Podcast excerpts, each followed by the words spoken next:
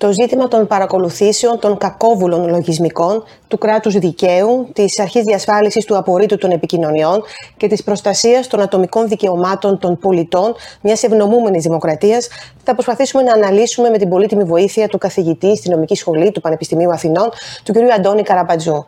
Κύριε Καραμπατζέ, σας ευχαριστώ πάρα πολύ για αυτή την ευκαιρία. Εγώ ευχαριστώ για την πρόσκληση, κύριε Ελληναρτάτου. Το θέμα αυτό είναι εξαιρετικά δύσκολο και είναι δύσκολο να το, να το κατανοήσουμε κι εμείς που δεν γνωρίζουμε ε, πολλά πράγματα. Δεν γνωρίζουμε ούτε ε, το, το, το νομικό κομμάτι, αλλά αν θέλετε δεν γνωρίζουμε γενικά πώς λειτουργούν και οι υπηρεσίες πληροφοριών, ε, πέρα από τις ταινίες James Bond που έχουμε δει όλοι, ε, και δεν γνωρίζουμε ακριβώς και τι σημαίνει το ζήτημα εθνική ασφάλεια, λόγοι εθνικής Οπότε θέλω να ξεκινήσω με το ερώτημα, ε, είπατε σε ένα άρθρο σας σχετικά πρόσφατα, χαρακτηρίσατε μάλλον τις παρακολουθήσεις μια σοβαρή και χαίνουσα πληγή. Οι νόμιμες επισυνδέσεις όμως, για να ξεκινήσω από εκεί, δεν είναι απαραίτητες για την εθνική μας ασφάλεια; Πολύ σωστό το ερώτημα και προφανώς η απάντηση είναι ναι. Ε, είναι απολύτως κρίσιμες, αλλά εδώ έχουμε μια δύσκολη στάθμιση, μια δύσκολη ισορροπία. Ε, μια δύσκολη άσκηση, αν θέλετε, της ισορροπίας που έχουμε να κάνουμε. Από τη μία πλευρά έχουμε τα θεμελιώδη ατομικά δικαιώματα, ε, μεταξύ άλλων είναι το απόρριτο των επικοινωνιών. Από την άλλη όμως έχουμε και το δημόσιο συμφέρον, που υπηρετείται μέσα από την άρση του απορρίτου.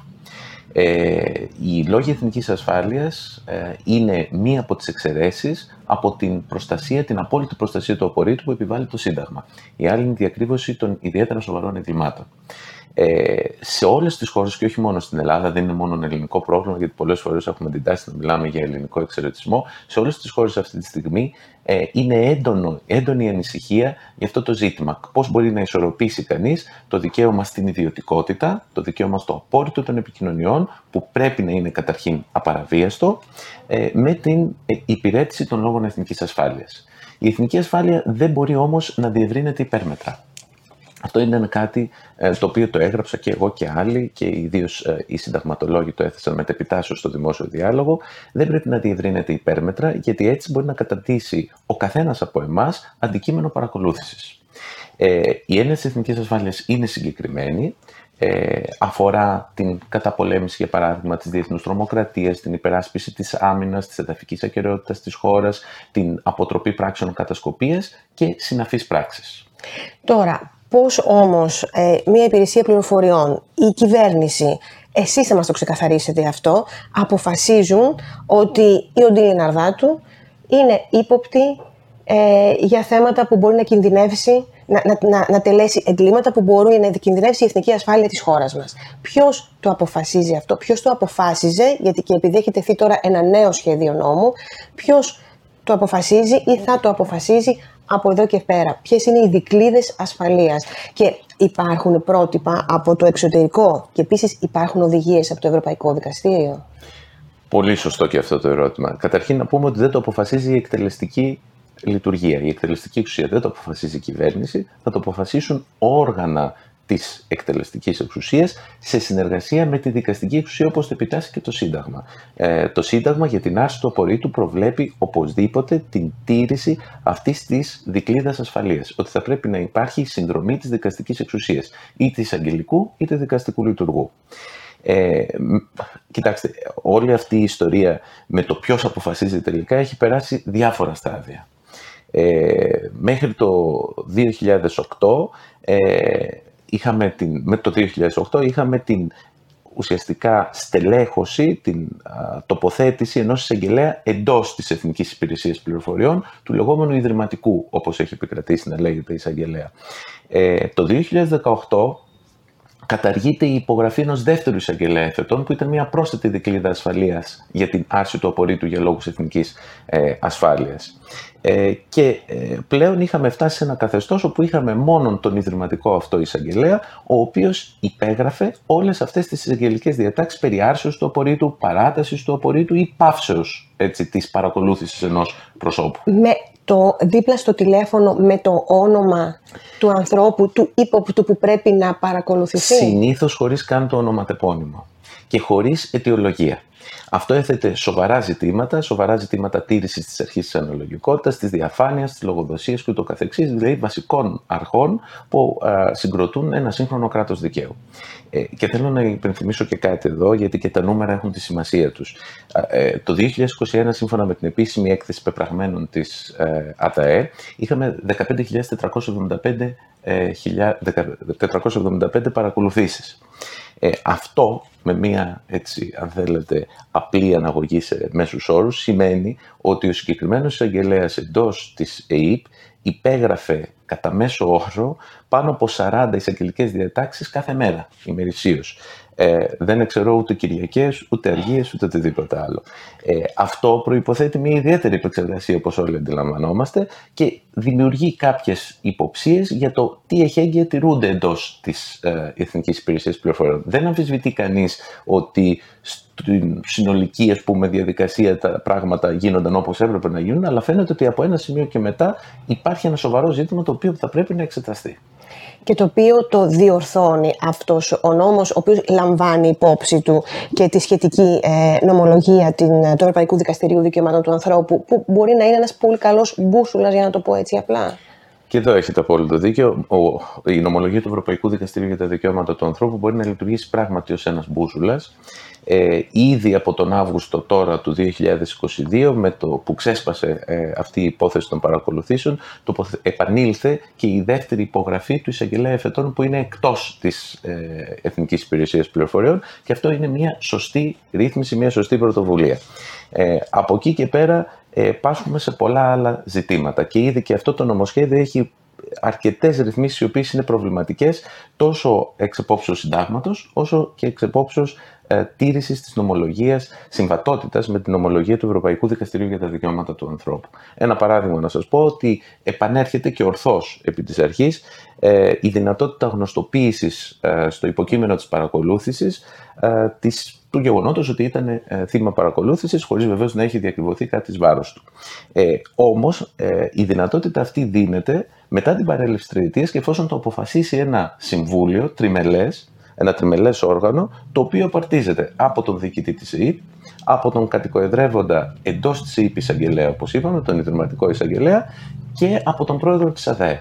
Αυτή η αρμοδιότητα, ανεξαρτήτως τώρα της τριετίας, στην οποία αν θέλετε μπορούμε να επανέλθουμε, θα έπρεπε να ανήκει αποκλειστικά και μόνο στην ΑΔΕ, όπως ίσχυε πριν από το Μάρτιο του 2021. Γιατί η ΑΔΕ είναι ε, ο τοποτηρητής, αν θέλετε, της ε, τήρησης όλων αυτών των εχεγγύων και, της, ε, και των εγγύσεων που προβλέπονται στο άρθρο 19 παράγραφος 1 του Συντάγματος. Γιατί έχουμε ε, μια δυσανεξία κάποιες φορές στις ανεξάρτητες ε, αρχές, κύριε Καραμπατζέ; Κοιτάξτε, είναι ένα διαχρονικό φαινόμενο ε, στη χώρα. Ε, λίγες κυβερνήσεις πραγματικά πίστεψαν στην αξία των ανεξάρτητων αρχών ε, οι ανεξάρτητες αρχές ε, γνώρισαν μία άνθηση επικυβερνήσεων Σιμίτη, επικυβερνήσεων Σιμίτη ε, από το 1996 περίπου μέχρι το 2004, οπότε και οι περισσότερες εξ αυτών ε, συστάθηκαν.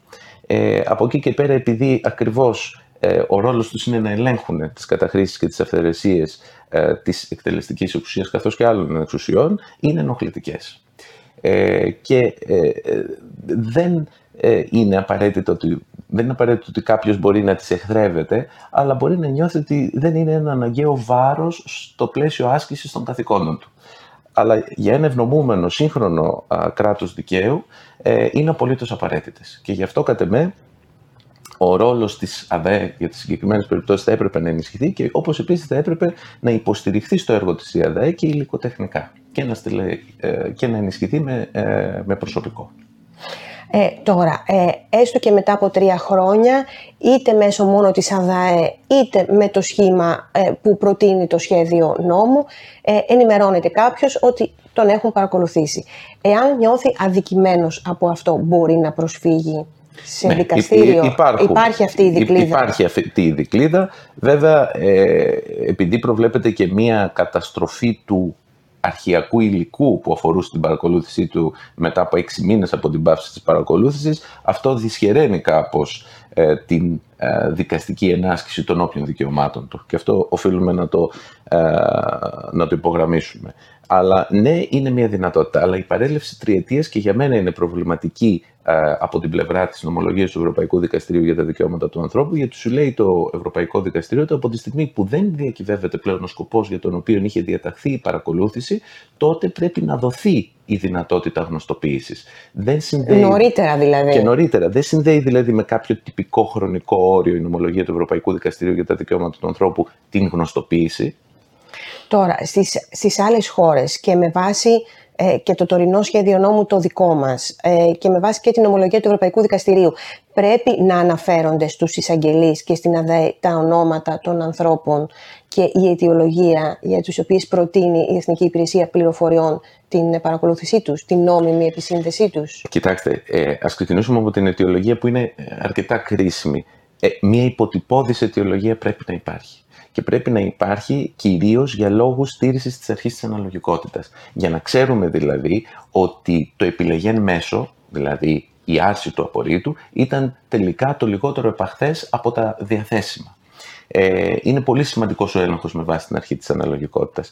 Και βεβαίως η αναφορά του προσώπου παίζει σημασία, έχει κάποιο ρόλο. Βλέπετε ότι και στην περίπτωση Ανδρουλάκη, με την νόμιμη, αναφέρομαι στην νόμιμη επισύνδεση ε, για την οποία υπάρχει όλη αυτή ε, η, η διερεύνηση αυτή τη στιγμή και από τις εισαγγελικές αρχές, επίπεδο εισαγγελίας πρωτοδικών, ε, αυτό παίζει καθοριστικό ρόλο. Έτσι, γιατί ε, πρέπει να δεις αν σε ποιον αντιστοιχεί ο συγκεκριμένος αριθμός και να δεις ποιο πρόσωπο, περί ποιου πρόσωπου πρόκειται. Είναι ουσιαστικά και αυτό στοιχείο της αιτιολογίας. Τώρα, με εθνικές υπηρεσίες πληροφοριών είχαμε ε, περιπτώσεις δύσκολες. Είδαμε τι έγινε και στην Ισπανία, παλαιότερα και στο Ηνωμένο Βασίλειο, που άλλαξε και όλη την ε, νομοθεσία του. Ε, ίσως γνωρίζετε καλύτερα και, τον, ε, και τη Γερμανία, την, τι γίνεται στην, στη Γερμανία. Ε, εκεί πώς λειτουργούν; Κοιτάξτε, λίγο πολύ όλοι συμπλέουν με τα κριτήρια που έχει θέσει η νομολογία του Ευρωπαϊκού Δικαστηρίου για τα Δικαιώματα του Ανθρώπου και προσπαθούν να μην αποκλίνουν. Ε, τώρα, εξ όσων γνωρίζω, δεν είμαι ειδικός στα ζητήματα εθνικής ασφαλείας και οφείλω να το πω. Εγώ εξετάζω από πλευρά συνταγματικής και αστικοδηγαϊκής σε δεύτερο επίπεδο αυτά τα θέματα. Αλλά εξ όσων γνωρίζω και εξ όσων έχω διαβάσει, ε, ένα από τα ζητήματα, για παράδειγμα, που τίθενται στο Ηνωμένο Βασίλειο και ε, μάλιστα το είχε αναφέρει και σε μια πρόσφατη συνέντευξή του στην ε, καθημερινή ε, ο Λόρδο Evans, που ήταν ο πρώην διευθυντής της MI5, είναι ο διαχωρισμός μεταξύ υπηρεσίας εσωτερικών πληροφοριών και ε, υπηρεσίας εξωτερικού, MI5 και MI6. Ε, Επίσης, ότι η λογοδοσία και η διαφάνεια πρέπει να είναι έντονες. Μας τα είχε τονίσει αυτά. Νομίζω ότι μπορούμε να κινηθούμε προς τέτοια πρότυπα και στο μέλλον και κυρίως να έχουμε υπόψη μας αυτό το δίπολο το οποίο ήδη έχουμε συζητήσει ε, αφενός με να μην υποβαθμίζει το ρόλος των ανεξάρτητων αρχών συνταγματικός μάλιστα κατοχυρωμένων όπως είναι η ΑΔΕ και να ακολουθούμε τα κριτήρια της νομολογίας του Ευρωπαϊκού Δικαστηρίου για τα Δικαιώματα του Ανθρώπου. Τώρα, τι γίνεται όταν πρόκειται ε, για νόμιμες επισυνδέσεις που αφορούν όμως εγκληματικές ενέργειες, εγκληματικές mm-hmm. ενέργειες του κοινού ποινικού δικαίου, mm-hmm. ε, ναρκωτικά, ε, σωματεμπορία, ε, εκεί η διαδικασία είναι πάλι η ίδια που ακολουθείται. Όχι, είναι διαφορετική παραδοσιακά και μάλιστα, αν δεν απατώ, ισχύει ήδη από τον νόμο 22-25 ε, του 1994. Εκεί προβλέπεται και η ειδική αιτιολογία, μάλιστα, έτσι, ενώ δεν προβλέπεται αυτό στους λόγους εθνικής ασφαλείας. Ε, και μάλιστα την τελική απόφαση την παίρνει ένα δικαστικό συμβούλιο, κατόπιν εισήγησης εισαγγελέως. Ε, αυτό είναι πολύ σημαντικό. Και θα ήθελα εδώ να τονίσω και το εξής που είναι ενδιαφέρον. Ε, Αναφέρεται τώρα ότι α, οι λόγοι εθνικής ασφάλειας πρέπει κάπως να διευρυνθούν όπως τους επιχειρεί και το νομοσχέδιο που παρουσιάστηκε στην α, δημοσιότητα. Για κυβερνοεπιθέσεις, ναι, γιατί αλλά προσέξτε, άλλο... τα περισσότερες, οι περισσότερες από αυτές τις δράσεις, οι πράξεις που περιγράφονται και στο προτινόμενο άρθρο, ουσιαστικά καλύπτονται ήδη από την διακρύβωση ιδιαίτερα σοβαρών εγκλημάτων, δηλαδή από την άλλη παράλληλη διαδικασία που υπάρχει για την άρση του απορρίτου. Και να πω επίσης και να προσθέσω το εξής, ότι στο πλαίσιο δίωξης ή πρόληψης του εγκλήματος, ε, οι διοκτικές αρχές του τόπου διαθέτουν και άλλα μέσα πέραν της άρσης του απορρίτου. Δεν είναι το μοναδικό μέσο, ώστε να λέμε ότι α, χαθήκαμε αν δεν μπορεί να έρθει το απόρριτο σε μια συγκεκριμένη. Αν δεν μπορώ να, να ακούσω τι τηλέ στο τηλέφωνο. Πάντως, οι περισσότερες από αυτές τις περιπτώσεις καλύπτονται ήδη από αυτή τη διαδικασία που περιγράψατε. Τώρα, ένα εντελώς ξεχωριστό κεφάλαιο είναι το θέμα των πολιτικών προσώπων των βουλευτών, ε, του Πρωθυπουργού, ε, Προέδρου της Πρόεδρου Δημοκρατίας. Ε, είμαστε όλοι κάτω από τον νόμο, δηλαδή όλοι μπορούν να παρακολουθηθούν, να το θέσω έτσι. είναι ένα, ένα ζήτημα αυτό. Είναι πολύ ωραίο ζήτημα. Εδώ οι απόψεις δίστανται, όπως τα έχετε καταλάβει. Το νομοσχέδιο παίρνει μια ενδιάμεση θέση, ε, δηλαδή ε, επιβάλλει κάποια πρόσθετα εχέγγυα στην δυνατότητα παρακολούθησης και αυτών των προσώπων, δεν τους εξαιρεί ωστόσο και νομίζω ορθώς. Ε, δεν νομίζω ότι αυτομάτως η ιδιότητα του πολιτικού προσώπου, όπως περι, και αν περιγραφεί αυτή ειδικότερα, σημαίνει ότι εξαιρείσαι τις δυνατότητες παρακολούθησης. Αυτό γίνεται δεκτό και στο Ηνωμένο Βασίλειο και σε άλλες χώρες, από ό,τι κοίταξα, ε, δεν θα είναι ελληνική πρωτοτυπία. Ε, τώρα, το θέμα είναι πώς θα το εφαρμόσει κανείς στην πράξη. Έτσι.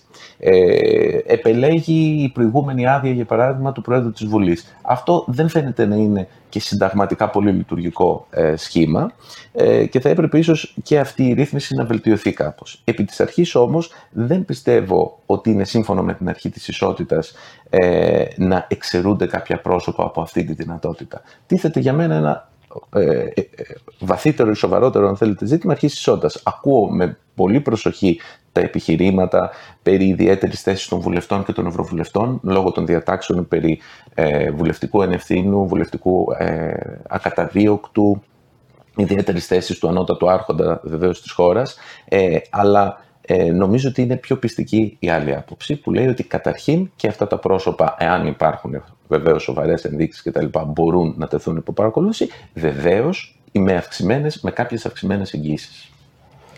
Τώρα, έχουμε και τα παράνομα λογισμικά, τα πανέξυπνα λογισμικά, ε, είτε μιλάμε για Pegasus, είτε μιλάμε για Predator. Ε, σε αυτή την περίπτωση μπορεί να τα χρησιμοποιήσει ε, μια ευνομούμενη δημοκρατία, γιατί είναι πολύ χρήσιμα σε αυτό που θέλει να κάνει. Κοιτάξτε, στο άρθρο 13 του νομοσχεδίου παρέχεται αυτή η δυνατότητα και στις ε, στην, στην ΕΕΠ να αποκτήσει αυτά τα λογισμικά και να τα χρησιμοποιήσει. Για μένα, αν γίνει αυτό, και αυτό αναφέρεται ήδη στις παρατηρήσεις που υπέβαλε ε, εδώ στη δημοσιότητα η ΑΔΕ, θα πρέπει να γίνει με κάποιον κανονισμό λειτουργίας αυτών των λογισμικών και θα πρέπει και για αυτές τις διαφορετικές επισυνδέσεις, ε, διαφορετικής φύσεως επισυνδέσεις, τεχνολογικός αν θέλετε προηγουμένες, θα πρέπει να ισχύουν τα ίδια ηχέγγυα που ισχύουν και για τις νόμιμες επισυνδέσεις. Και θα πρέπει να ισχύει ένας συγκεκριμένος κανονισμός λειτουργίας, ο οποίος, το οποίο η ε, τήρηση θα πρέπει να ελέγχεται από την ΑΔΕ. Δεν μπορεί δηλαδή και αυτό εδώ να έχουμε κάτι το οποίο θα είναι no man's land, δηλαδή και δεν θα ελέγχεται από κανέναν, επειδή αποκτήθηκε από την Εθνική Υπηρεσία Πληροφοριών από κάποια άλλη ε, υπηρεσία εντός Γνωρίζουμε άλλη χώρα, μιλάω τώρα για φιλελεύθερη δημοκρατία, δεν μιλάμε για ε, ολοκληρωτικά για αρχικά καθεστώτα, να χρησιμοποιούν ε, επισήμως τέτοιου τύπου λογισμικά. Δεν το γνωρίζω αυτό. Ε, δεν είμαι πρόχειρος να σας απαντήσω. Ε, γνωρίζω όμως ότι γίνεται προσπάθεια αυτά τα συστήματα να να, να, να, να, τα προμηθεύσουν η παραγωγή τους και σε άλλες χώρες, όπως έχει γραφτεί στον τύπο. Ε, αλλά δεν το γνωρίζω. Ε, και δεν γνωρίζω κατά πόσον θα ήταν και σκόπιμο. Αυτά τα γνωρίζουν οι υπεύθυνοι εθνικής ασφαλείας και μπορούν να μιλήσουν. Τώρα, έχετε γράψει, το έχετε πει πολλές φορές ότι η πολιτική σταθερότητα υπονομεύεται από τις ίδιες τις εκτόσεις στο κράτος δικαίου και τους θεσμους και όχι από την ανάδειξή τους. Ε, τώρα, όχι μόνο σε εμάς εδώ στην, στην Ελλάδα, αλλά γενικά και στην υπόλοιπη Ευρώπη. Αφήνω έξω τις Ηνωμένες Πολιτείες, είναι μια ε, άλλη περίπτωση, εν πάση περιπτώσει. Ε, πιστεύετε ότι, ότι συμβαίνει αυτό και ότι οι μεγάλες κρίσεις μας οδηγούν τελικά σε εκπτώσεις; Η αλήθεια είναι πως ναι. Κοιτάξτε, ε, υπήρχε και με την πανδημία ε, μία έτσι γιγάντωση των εξουσιών της εκτελεστικής λειτουργίας, πρακτικά των κυβερνήσεων. Αυτό ήταν αναγκαίο φυσικά για ένα διάστημα, γιατί έπρεπε να αντιμετωπιστούν, να αντιμετωπιστούν έκτακτες συνθήκες, ούτε λόγος. Ε, και συνταγματικά και εγώ επειδή είχα αρθρογραφήσει και το λέω ανοιχτά, στις περισσότερες από αυτές τις περιπτώσεις δεν μπορούσε να βρει κανείς κάτι το μεμπτό ή ακόμη και από γενικότερης νομικής σκοπιάς. Ε, ωστόσο, όταν επανερχόμαστε σε ένα καθεστώς κανονικότητας, αυτό σημαίνει ότι και οι θεσμοί επανέρχονται στην πλήρη τους λειτουργία. Αυτό σημαίνει ότι και τα θεσμικά αντίβαρα επανακτούν την ισχύ που είχαν πριν ατονίσει από αυτές τις έκτακτες συνθήκες. Ε, για μένα είναι μεγάλη πρόκληση το κράτος δικαίου. Ε, η Ελλάδα είναι μια χώρα με θεσμούς, δεν πρέπει να το αρνηθούμε, με δημοκρατική λειτουργία, αλλά ε, δεν πρέπει να ατονίσουμε, δεν πρέπει να, να οδηγηθούμε σε αυτό που λέγεται μια κατάσταση απονεύρωσης των κοινωνικών ανακλαστικών μας, πρέπει να είμαστε σε μια κατάσταση επαγρύπνησης. Και επειδή το ακούω και λέγεται αυτό, ότι αυτά τα θέματα δεν πουλάνε ή δεν έχουν εκλογική σημασία. Ξέρετε, το πρόσφατο αποτέλεσμα των εκλογών στις ΗΠΑ έδειξε ότι δεν είναι μόνο η οικονομία που παίζει ρόλο, ε, παίζουν ρόλο και ζητήματα ανθρωπίνων δικαιωμάτων, όπως είναι το δικαίωμα στις αμβλώσεις, ε, και άλλα ζητήματα τα οποία, ξέρετε, μπορεί να κινητοποιούν αρχικά μικρότερες ε, ομάδες του πληθυσμού, αλλά αυτές οι ομάδες του πληθυσμού μπορεί να λειτουργούν και ως πολλαπλασιαστές. Το λέω αυτό από πλευράς σκοπιμότητας εργαλειακότητας και όχι επί της αρχής, εμένα με ενδιαφέρει το θέμα επί της αρχής, αλλά επειδή και αυτό το επιχείρημα εισφέρεται στο δημόσιο διάλογο, θα πρέπει κάπως να αντιληφθούμε ότι και στην εκλογική αποτίμηση και αυτά παίζουν κάποιο ρόλο. Αυτό που πολλές φορές ε, λέμε και όχι μόνο εδώ, ότι «Α, αυτά τα κάνουν όλοι, αυτά τα κάνει και ο ένας και ο άλλος». Ε, πόσο ουσιαστικά πιστεύετε ότι αποδυναμώνει και το κράτος δικαίου και την, την εμπιστοσύνη μας προς τους ε, θεσμούς, αυτή η ισοπαίδωση; Δεν πρέπει να συνηθίσουμε στην ισοπαίδωση. Πολύ ωραία το θέτετε. Ε, πρέπει να είμαστε σε κατάσταση επαγρύπνησης. Ξέρετε, υπάρχει αυτή η σταδιακή διολίστηση, η λεγόμενη υπονόμευση της δημοκρατίας εκ των έσω, για την οποία έχουν γράψει ε, και στο εξωτερικό αρκετοί συγγραφείς, ιδίως στην Αμερική, που σου λέει ότι μπορεί πολλές φορές να διολυστήσεις χωρίς να το καταλάβεις. Μία έκπτωση από εδώ, μία έκπτωση από εκεί και σιγά σιγά μετατρέπεσαι σε κάτι άλλο ή σε μία ιονή δημοκρατία ή σε ένα ιονή αυταρχικό καθεστώς. Δεν λέω ότι η Ελλάδα ε, έχει μετατραπεί σε κάτι τέτοιο. Ασφαλώς υπάρχουν ακόμη ισχυροί δημοκρατικοί θεσμοί. Απλώς πρέπει σε όλες τις χώρες της Ευρώπης να είμαστε ε, σε παγρύπνηση. Υπάρχουν τα παραδείγματα της Πολωνίας, της Ουγγαρίας που είναι εξόχως ανησυχητικά. Και για να μην αναφερθώ βεβαίως σε άλλα παραδείγματα εκτός Ευρωπαϊκής Ένωσης. Σας ευχαριστώ πάρα πολύ για αυτή τη συζήτηση, ε, κύριε Καραμπατζέ. Ευχαριστώ πολύ. Ευχαριστώ πολύ. Να είστε καλά.